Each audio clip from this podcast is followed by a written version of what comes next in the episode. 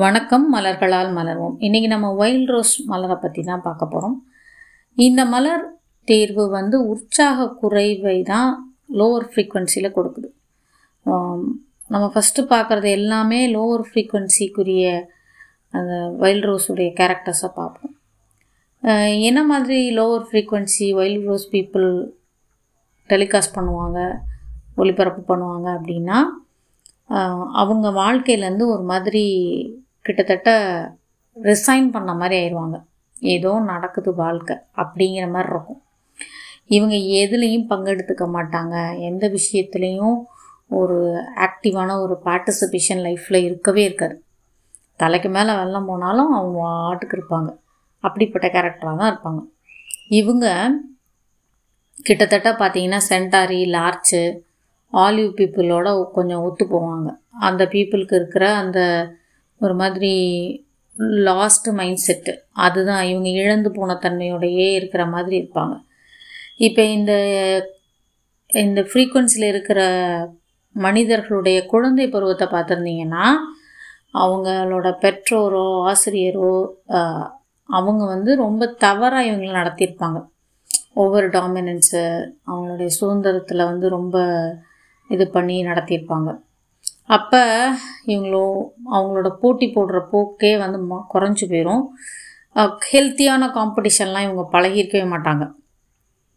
அப்போ இவங்க என்ன பண்ணிடுவாங்க, ஒரே விஷயத்தில் என் விருப்பத்தெல்லாம் நான் அடக்கிக்கிறேன், என்னோட ஆர்வத்தை, நான் என்னெல்லாம் செய்யணும்னு ஆசைப்படணும் அதெல்லாம் மொத்தமாக நான் வந்து விடுறேன் அப்படிங்கிற மாதிரி அவங்க லைஃபோட இருக்கிற அவங்களோட ஆசைகள், கான்ட்ரிபியூஷன்ஸ் எல்லாமே குறைஞ்சி போயிடும்.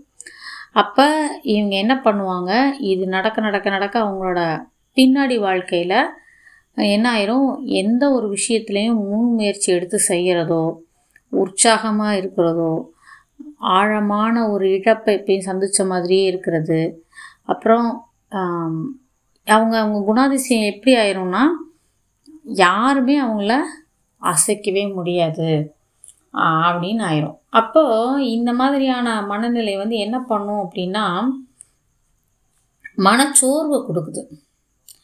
மனச்சோர்வு வந்து கிட்டத்தட்ட வந்து போட்டிங்கன்னா, நான் வந்து உடஞ்சிட்டேன், நான் இதுக்கு மேலே ஒன்றுமே இல்லை, கிட்டத்தட்ட மரணத்தோட வாசலில் கொஞ்சம் முன்னாடி இருக்கிற தருணம் மாதிரி. அப்போ என்னோடது எல்லாமே லாஸ்ட் ஃபீலிங், இழந்துட்டேன் அப்படிங்கிற மாதிரியான ஃபீலிங். அப்போ இவங்க என்ன மாதிரியான குறைபாடுகள் இவங்களுக்கு இருக்கும் அப்படின்னா, ஒரு மாதிரியான விட்டமின் குறைபாடுகள் நிறையா இருக்கும். இவங்களுக்கு வந்து இருதயம், சிறுநீரகம், ஹார்மோன் பிரச்சனைகள், இதெல்லாம் வந்து இந்த வைல்ட் ரோஸ் பீப்புள்கிட்ட இருக்கும். ஏன்னா மொத்தமாகவே லாஸ்ட் இன்ட்ரெஸ்ட் இன் லைஃப், அதுதான் வந்து இந்த நோய்களுடைய குறியீடு. அதனாலே அவங்க நடக்கிறதெல்லாம் பார்த்திங்கன்னா தொய்வான ஒரு அப்படியே தொங்க போட்டுட்டு, கழுத்தை தொங்க போட்டுட்டு, முதுகெல்லாம் கூண் விழுந்த மாதிரி அந்த மாதிரி தான் இருப்பாங்க. இவங்க வந்து ஒரு எக்ஸ்ட்ராடனரியாக ஒரு உற்சாகமாக ஒரு விஷயத்த செய்வாங்க அப்படின்லாம் இவங்ககிட்டருந்து நீங்கள் பார்த்துருக்கவே முடியாது. ரொம்ப நாளமாக இவங்க வந்து என்ன பண்ணியிருக்க மாட்டாங்க, உற்சாகத்தில் இருந்திருக்கவே மாட்டாங்க.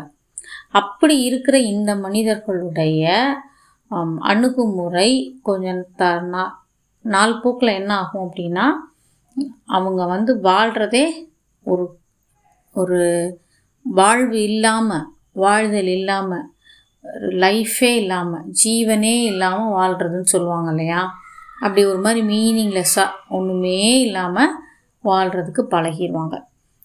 இந்த குறிப்பிட்ட உணர்வு நிலைகளை லோவர் ஃப்ரீக்குவென்சியாக வைல்ட் ரோஸ் வச்சுருக்கு.